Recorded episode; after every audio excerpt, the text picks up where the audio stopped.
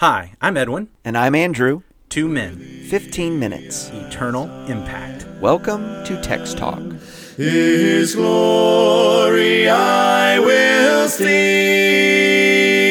I will empty. Happy Monday, Edwin. Happy Monday, Andrew. Did you have a good weekend? Very good weekend. Every opportunity we have to be together as God's people and worship Him is a very positive thing. Absolutely. It Absolutely. really is. It really wonderful. is. And this is this is a great week. I know um, my kids, their school, the whole week out of school.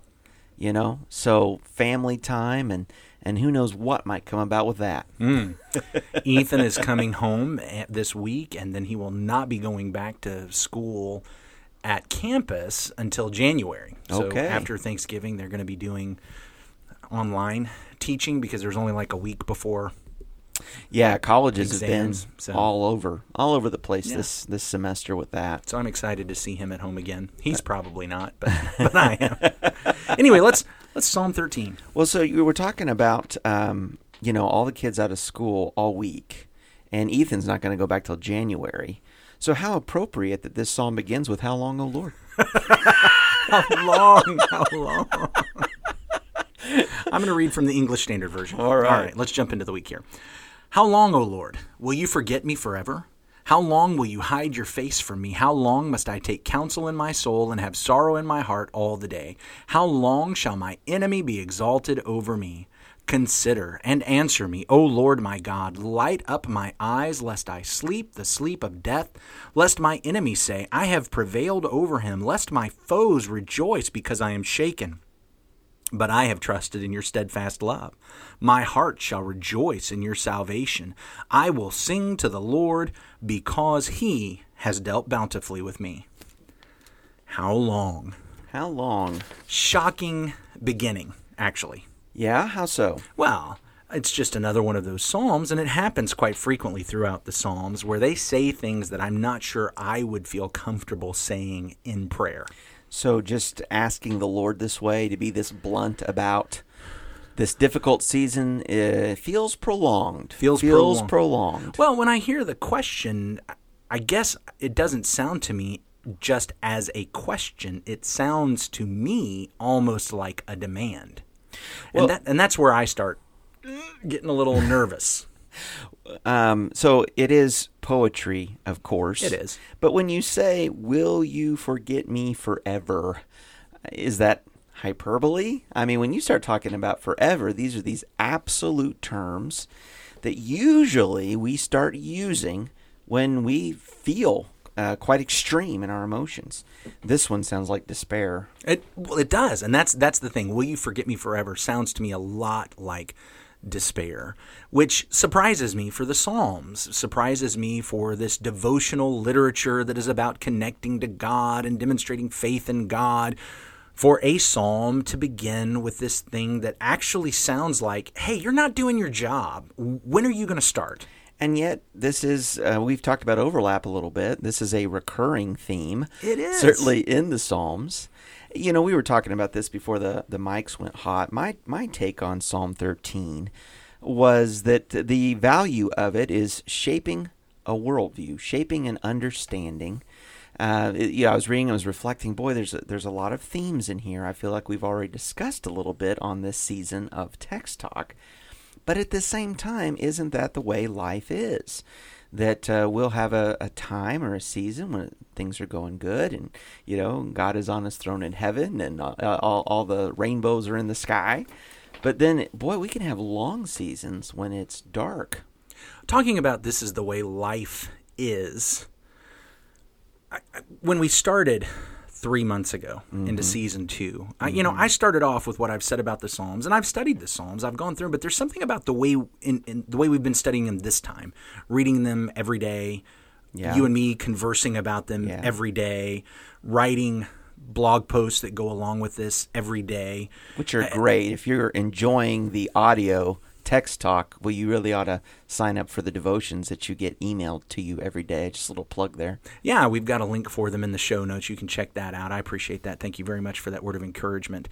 But but just this kind of intense look at it, I, I'm, I might be shifting my opinion. You know, as we started three months ago, I said, hey, I know why Psalm 1 and 2 are Psalm 1 and 2, but I have no idea about the order.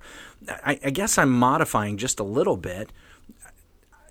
I still believe, I, I can't remember if it was Kidner or Longman that made the comment about the the psalms being ordered after life. But as we went through those first 12 psalms and where we ended up last week i really feel like wow i see a story mm.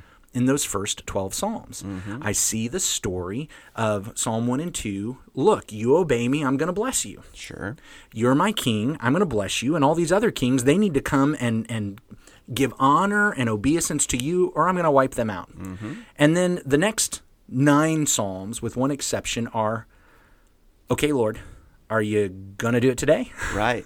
you, right. I mean, we see the wicked rising up. It seems like they're winning. They're talking in their heart. It's been a while.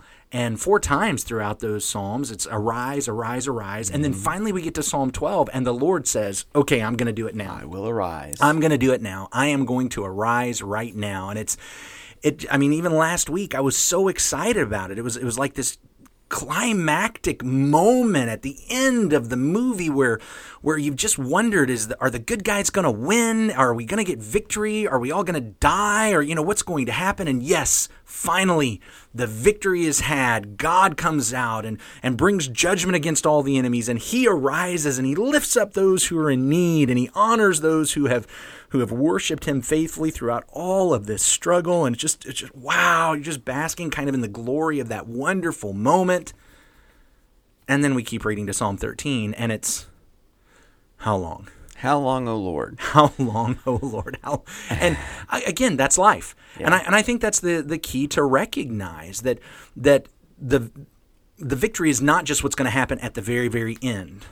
Sure we we have moments in life that are victorious. There are mm-hmm. moments mm-hmm. where God's promises come fully true in our lives. We're riding on the clouds. We're up at the mountaintops. I mean, we're we're Elijah on Mount Carmel, and the and God's fire has consumed the sacrifice. Yeah. And and we are victorious. We're we're Jesus having been baptized and the clouds part and the voice of God said, "This is my son whom whom I believe." We're David having been anointed and then killing Goliath. There, there are those moments when it's everything is going exactly as we would expect. Here's the victory from the Lord. And then the next day, we're being chased by Jezebel. We're being compelled to go out into the wilderness for 40 days of temptation. We're being chased by Saul through the wilderness for you know, it was probably something like 15 years from the moment when he was anointed by Samuel, uh, talking about David, to when he was anointed by Israel and Judah? Yeah, absolutely. So Psalm 13 is a psalm of David, which several of these we've read have been.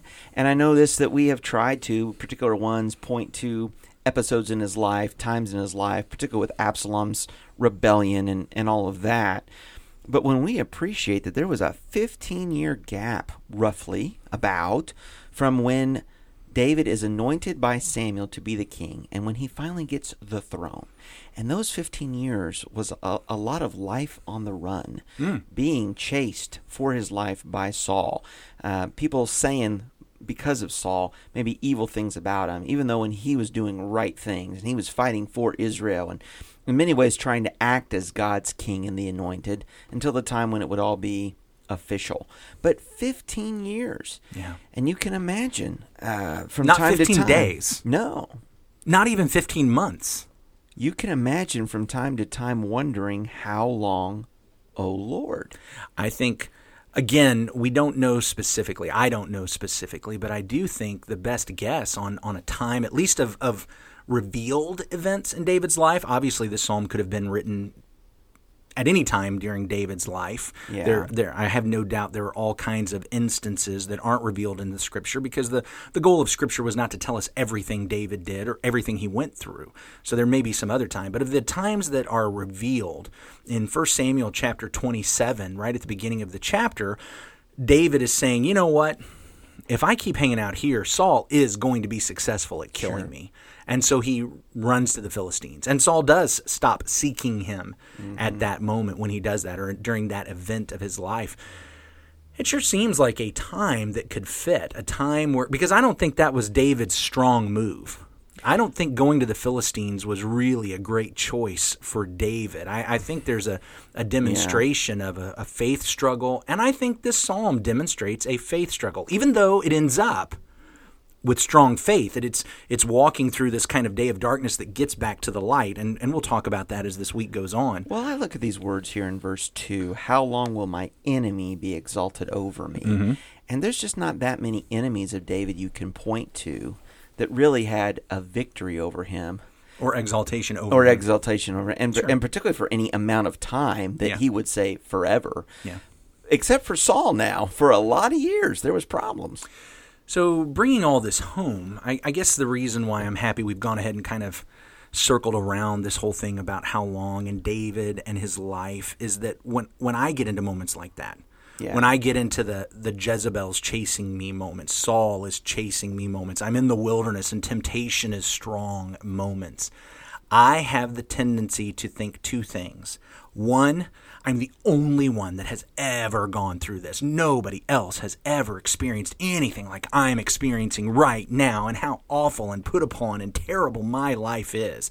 And I can I can start to exaggerate how awful it is. Only one. Yeah. The only one. Nobody ever. understands. Nobody else has ever been through anything like this. Yeah. But the second thing, as as my mind goes there, uh-huh as my mind goes there, the second thing that can play into my heart and into my mind is I have been sold a bill of goods.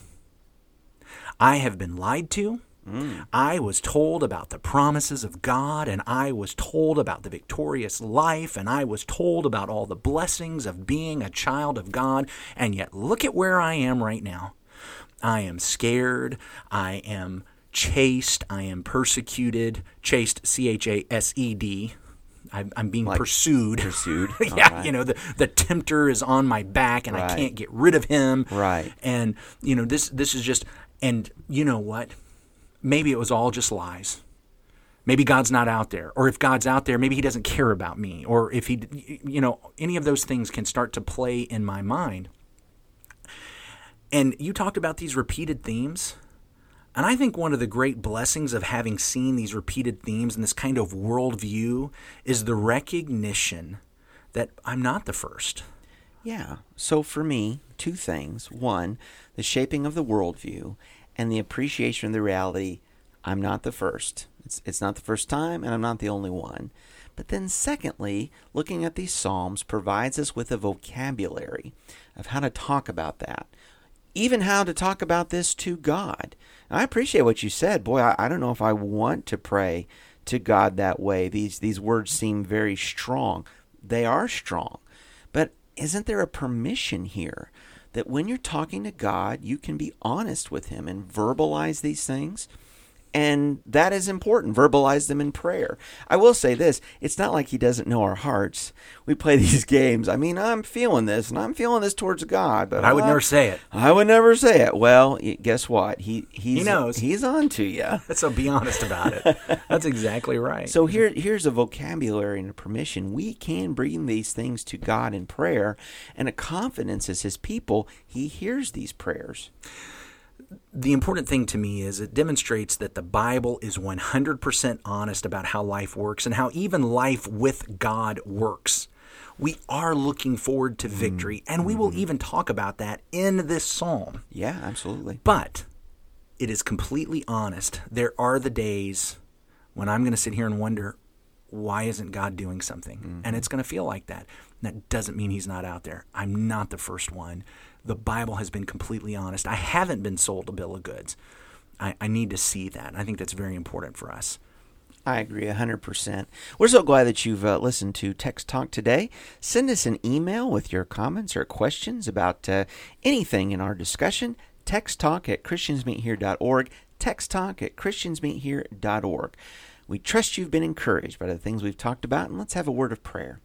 Our great God and Father, we thank you, Lord, for this day. I'm so thankful for this new week and that we can share study and conversation on Psalm 13. Father, the Bible is true. It is your words of truth. And when we look at a psalm like this, it does help us to appreciate and understand that even when our world is upside down, Lord. It's it's not beyond the scope of your providence and your awareness, your care and your word. We see, Father, how to appreciate the world correctly in this psalm, and we are encouraged to speak to you forthrightly and honestly in prayer, in faith, knowing we can cast our cares upon you. You care for us. And I pray, God, that you would bless us to that end today, that in our time of devotion and prayer we would be honest with ourselves, but honest with you for your glory. In Jesus' name, amen. Amen. Thanks for talking about the text with us today. I'm Edwin Crozier, and I'd like to invite you to join the Christians who meet on Livingston Avenue this Sunday for our Bible classes and worship. You can find out more at ChristiansMeetHere.org. Check out our daily written devotional that goes along with today's episode. You can find a link for it in our show notes. Michael Eldridge wrote and sang all four parts of our theme song. You can get more from him at acapeldridge.com. Remember to subscribe, rate, and review our podcast so others can learn about it more easily. Have a great day. When I go.